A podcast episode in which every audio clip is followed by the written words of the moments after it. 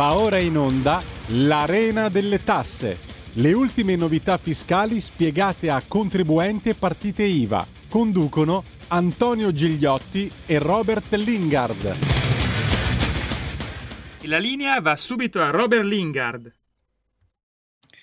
Sì, buongiorno, anzi buonasera a tutti eh, i nostri radioascoltatori e telespettatori. Oggi eh, parliamo ancora, parliamo ancora di energia e lo, fare, lo, facciamo con un ospite estremamente preparato che è il commercialista Paolo Iaccarino che voglio già eh, presentare. Buonasera, buonasera Robert, buonasera Robert e buonasera a tutti gli ascoltatori. Allora, prima di entrare nelle questioni eh, estremamente tecniche eh, di cui ci parlerà eh, Paolo Iaccarino in maniera, come sempre, estremamente dissacrante, noi dobbiamo eh, fare un incipit perché eh, tutto questo tema del caro energia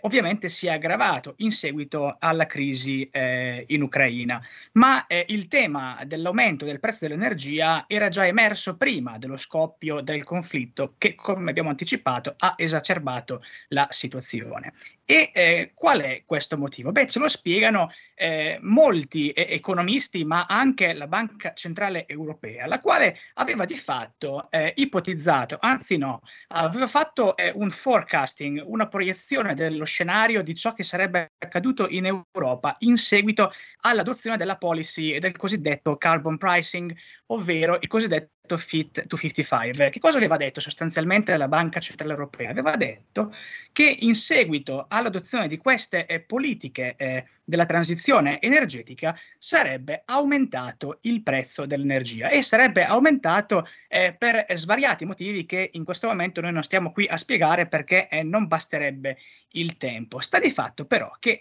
eh, l'energia, come eh, i nostri radioascoltatori e telespettatori sanno benissimo, è un bene da un punto di vista fiscale anel- anelastico, il, il che significa che al variare del prezzo eh, non cambia la domanda. Quindi se il prezzo di questo bene aumenta, comunque la domanda non varia e chi usufruisce di questo bene è costretto eh, a eh, sborsare più denaro per acquistare questo bene, nel caso l'energia. Quindi non riduce, se no minimamente eh, con dei tecnicismi, eh, tra, tra virgolette, esasperati,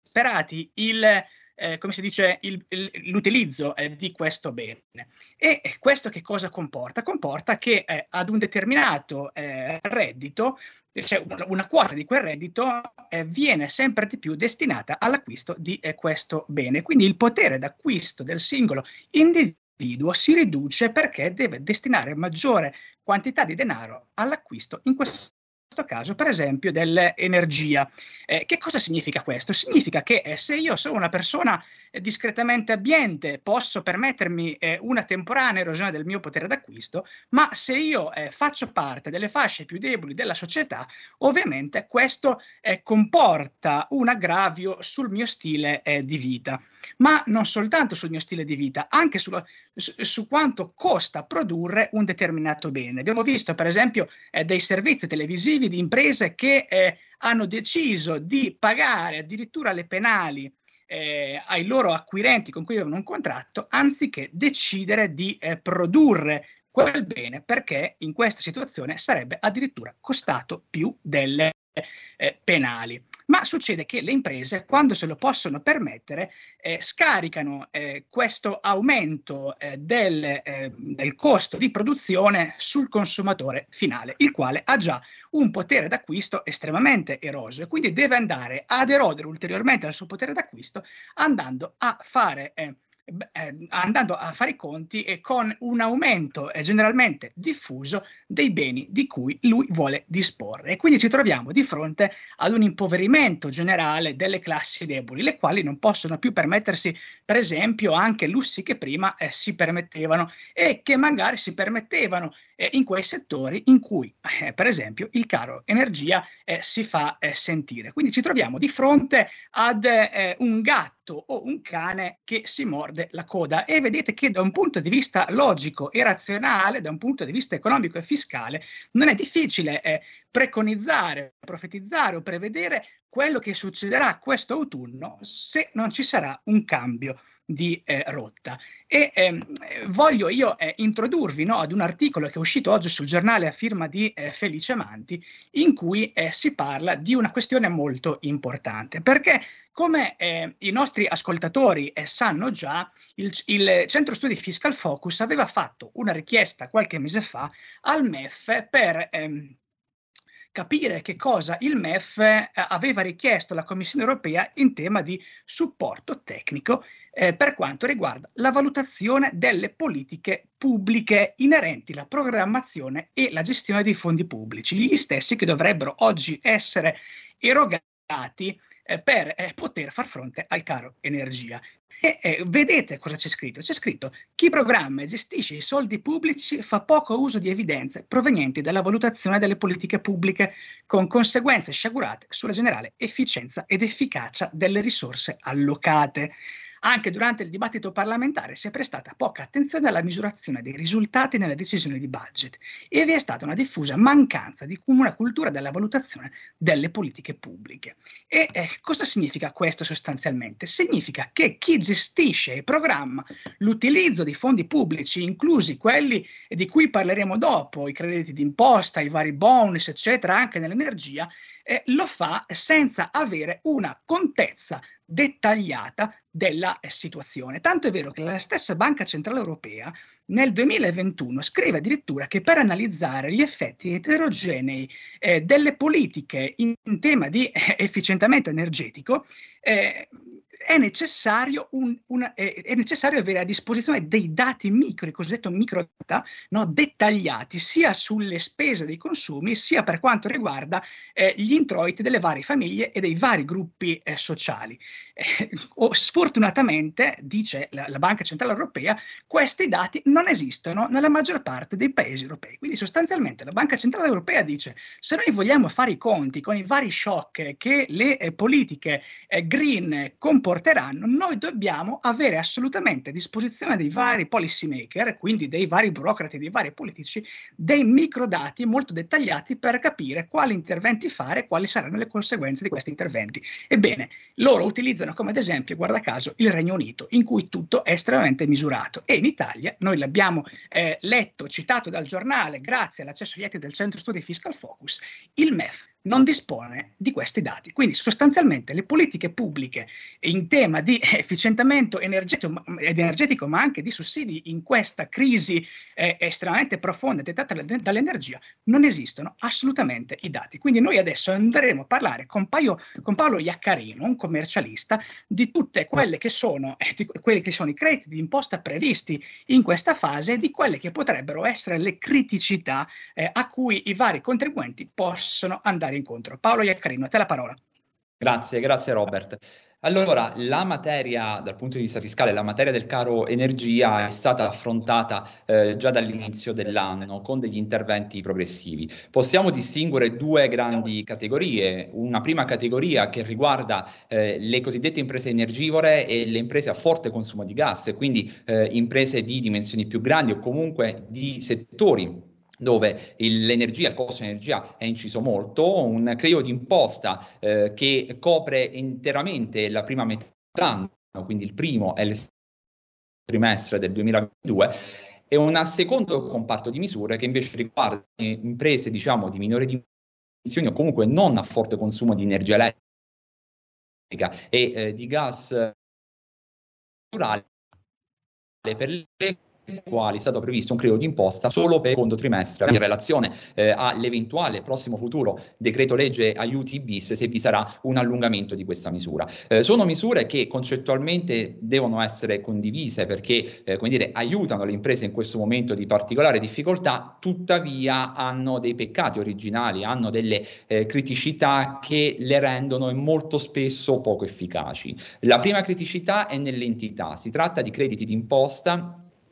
che hanno eh, una misura variabile che va dal 10 al 25% e quindi eh, coprono solo una parte degli ingenti incrementi del costo eh, dell'energia e del gas naturale. Da questo punto di vista probabilmente era necessario fare a monte delle scelte per decidere quali settori aiutare e quali settori eventualmente aiutare meno o eventualmente quali imprese a seconda della dimensione, numero di dipendenti e così via eh, andare a supportare. Questo non è stato fatto, è un aiuto di fatto eh, a pioggia dal punto di vista eh, soggettivo e rischia di eh, non accontentare nessuno proprio per l'entità eh, da questo punto di vista eh, particolarmente ridotta. c'è un secondo elemento negativo che deve essere considerato.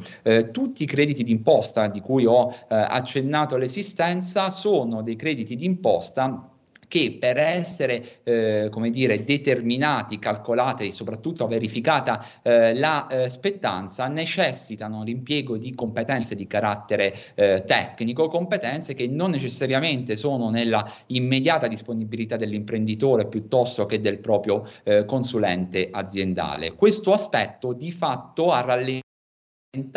eh, l'attuazione pratica dei crediti di imposta, eh, il rallentamento è stato così eh, significativo e così potremmo dire così eh, evidente al punto che eh, in sede di conversione del eh, decreto legge aiuti è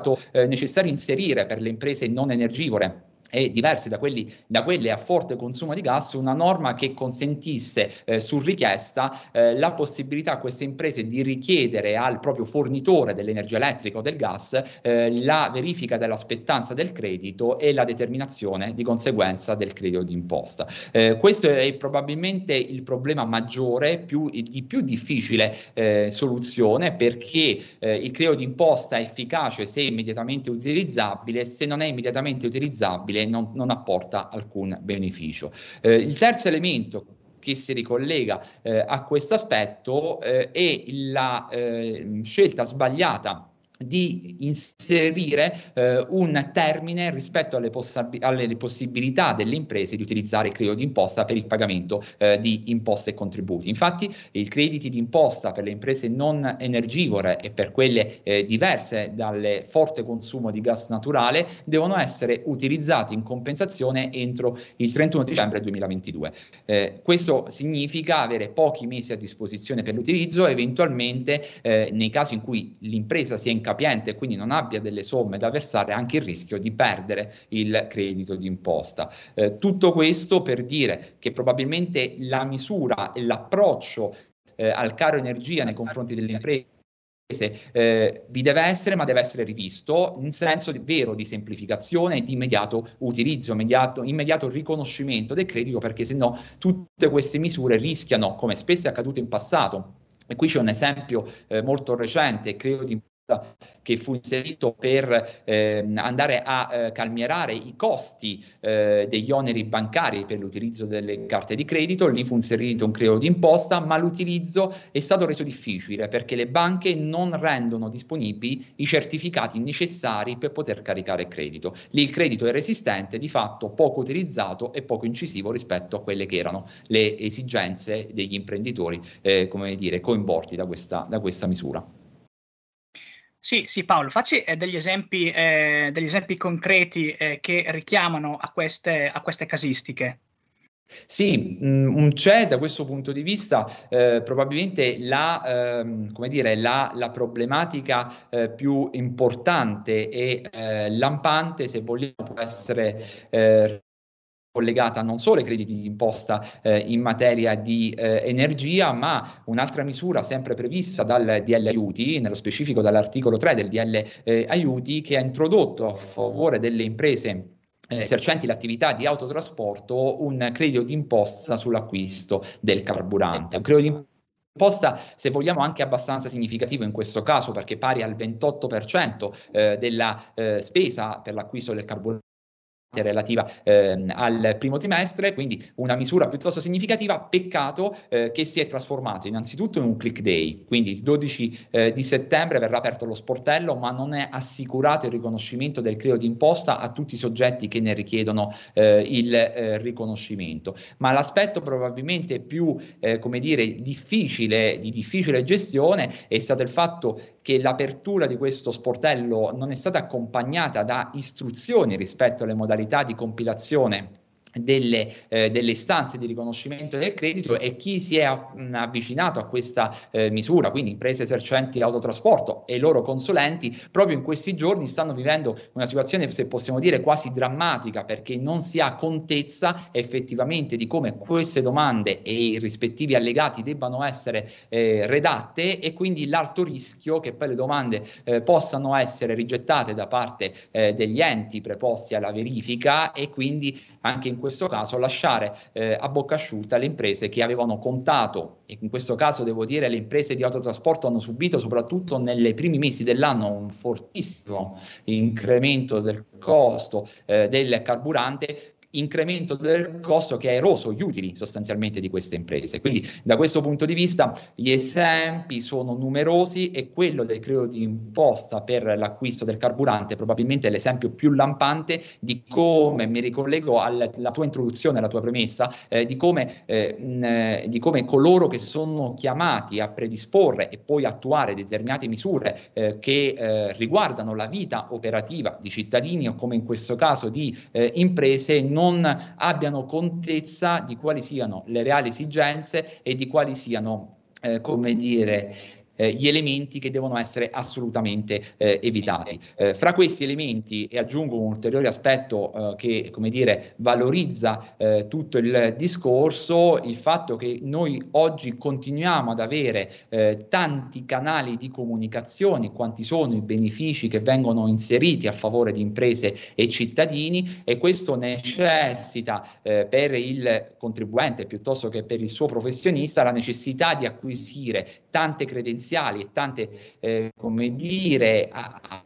attivare tanti canali di azione eh, con un aggravio di eh, lavoro non, non indifferente. Eh, da questo punto di vista, ad esempio, se si avesse davvero contezza dei meccanismi operativi, eh, una delle misure che dovrebbe essere attuata è quella di creare un unico canale per i benefici eh, di carattere fiscale e contributivo, eh, così che si possa ragionare con un'unica tecnologia, con un'unica credenziale e qui mh, mm, eh, spezzo una lancia per chi eh, professionista si pone fra intermediario la possibilità che i professionisti abbiano un'unica delega per entrare in tutti eh, i, portali, tutti i canali di eh, comunicazione perché questo eh, andrà, andrebbe a facilitare sensibilmente quelle che sono le procedure che trasformano il credito sulla carta in credito effettivo per le imprese. Sì, tra l'altro Paolo, quello della delega unica eh, è un provvedimento eh, che sotto forma di emendamento il centro studi Fiscal Focus ha fatto avere tre forze politiche eh, per quanto riguarda il DL semplificazioni, solo che poi è caduto il governo e quindi eh, gli emendamenti non sono stati discussi. Si è, è approvato eh, il DL semplificazioni senza nemmeno eh, discuterlo. Perché eh, ovviamente qui i partiti pensano alla campagna elettorale, eh, ma la situazione è estremamente grave. E vedi Paolo, tu sei un commercialista, ma navighi anche tu nel mondo della comunicazione facendo formazione informazione, scrivendo eh, per eh, un quotidiano. E, e quello, che, eh, quello, che, colpisce no, di questi documenti di cui ha parlato il giornale, che noi abbiamo anticipato anche eh, su questa radio, è che per quanto riguarda la comunicazione delle politiche pubbliche, di solito chi sta al governo comunica il lancio delle iniziative, il lancio delle riforme, il lancio di vari provvedimenti, di vari decreti, ma non c'è una comunicazione susseguente inerente al monitoraggio di questa politica, di questo decreto e quindi non sia mai un feedback positivo o negativo eh, di, del funzionamento di questa politica pubblica. Evidentemente perché questo aprirebbe un'altra finestra che è il discorso dell'accountability eh, politica e quindi della responsabilità politica del successo o in molti casi, come in quelli di cui tu ci hai parlato, dell'insuccesso eh, di una determinata policy e quindi emergerebbero quelle che sono le fragilità eh, di eh, competenze di un intero apparato che non è solo quello politico, ma è soprattutto eh, quello eh, burocratico che in Italia va snellito e, e svecchiato. Eh, ci troviamo anche in questo caso di fronte ad una politica eh, degli annunci eh, dove si annunciano i decreti ma effettivamente poi eh, questi soldi rischiano di non esserci? Allora, il, il problema in questo, in questo, particolare momento, visto che siamo proprio eh, alle porte delle, delle, prossime elezioni, è che il decreto aiuti bis, che doveva completare e eh, soprattutto aggiornare le misure che erano state già eh, introdotte, sta ritardando giorno dopo, dopo giorno. E quindi eh, il rischio concreto è che quello che eh, queste misure o non vengano adottate o probabilmente si adottano adottate non avranno eh, quell'impatto necessario per eh, apportare un beneficio alle, alle imprese. Da questo punto di vista, infatti,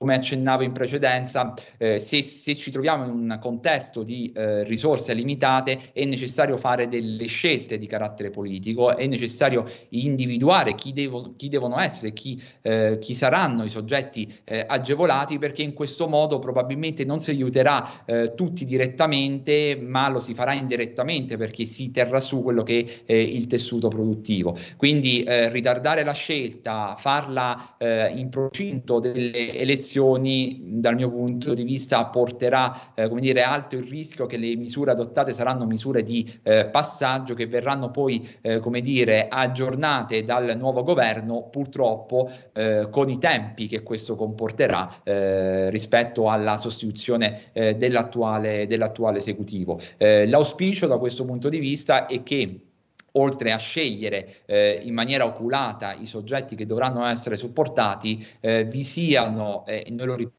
ripetiamo anche come eh, centro studi di Fiscal Focus, vi siano davvero da qui eh, al futuro delle misure automatiche di eh, riconoscimento dei eh, benefici a favore dei contribuenti. Eh, qui un piccolo inciso, eh, sempre in questi giorni si parla, perché di estrema attualità, del um, contributo una tantum di 200 euro riconosciuto anche a lavoratori autonomi e liberi professionisti, una misura che fa ehm, è un parallelismo rispetto alla misura già riconosciuta per i lavoratori dipendenti. Il problema è che mentre per i lavoratori dipendenti questo veniva riconosciuto sostanzialmente in via automatica dal datore di lavoro e quindi eh, non vi era un adempimento da porre in essere, per i lavoratori autonomi e liberi professionisti bisognerà eh,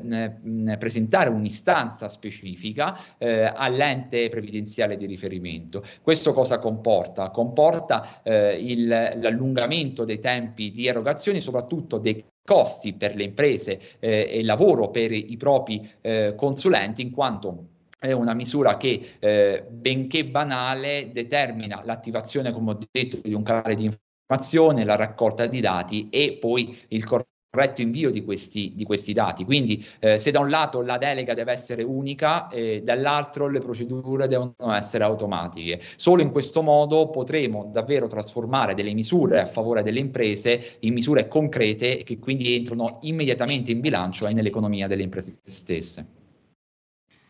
Sì, Paolo, giusto eh, perché siamo in chiusura, recentemente proprio il Centro Studi Fiscal Focus insieme a Ipsos ha realizzato un sondaggio eh, con campione eh, i lavoratori eh, proprio dipendenti. E da lì è emerso che in questa situazione eh, congiunturale di eh, criticità un italiano su tre non ha abbastanza eh, risparmi per superare tre mesi nel caso in cui dovesse oggi perdere il eh, lavoro. Quindi questo comporterebbe anche degli sgravi di finanza pubblica non eh, indifferenti, ma allo stesso tempo eh, c'è grandissima sfiducia nelle proposte fiscali dei partiti in campagna elettorale. Otto italiani su dieci non si fidano o non credono alle eh, promesse di Pulcinella eh, della politica. Quindi ci troviamo di fronte ad un paese che è spaccato da una parte eh, da un punto di vista economico, abbiamo la tragicità eh, di questa situazione in cui un paese, una volta famoso per i risparmi, ha di fatto eh, le pezze eh, eh, non diciamolo dove, ma l'abbiamo capito, e dall'altra chi dovrebbe risolvere questi problemi eh, che non ha la fiducia eh, della eh, popolazione. Quindi questo è un problema cruciale, vedremo cosa su- succederà il 26 di settembre, perché l'impressione è anche che da un punto di vista di opportunità politica chi oggi dovrebbe varare determinate misure non lo voglia fare perché è più politicamente conveniente metterlo sul groppone di chi andrà al governo dopo il 26 di eh, settembre. Eh, Paolo Iaccarino, noi eh, ti ringraziamo per essere stato con noi, sempre eh, puntuale e ci vediamo eh, venerdì alle, 13, alle 15.30 per una nuova puntata dell'Arena delle Tasse. Grazie Paolo. Grazie.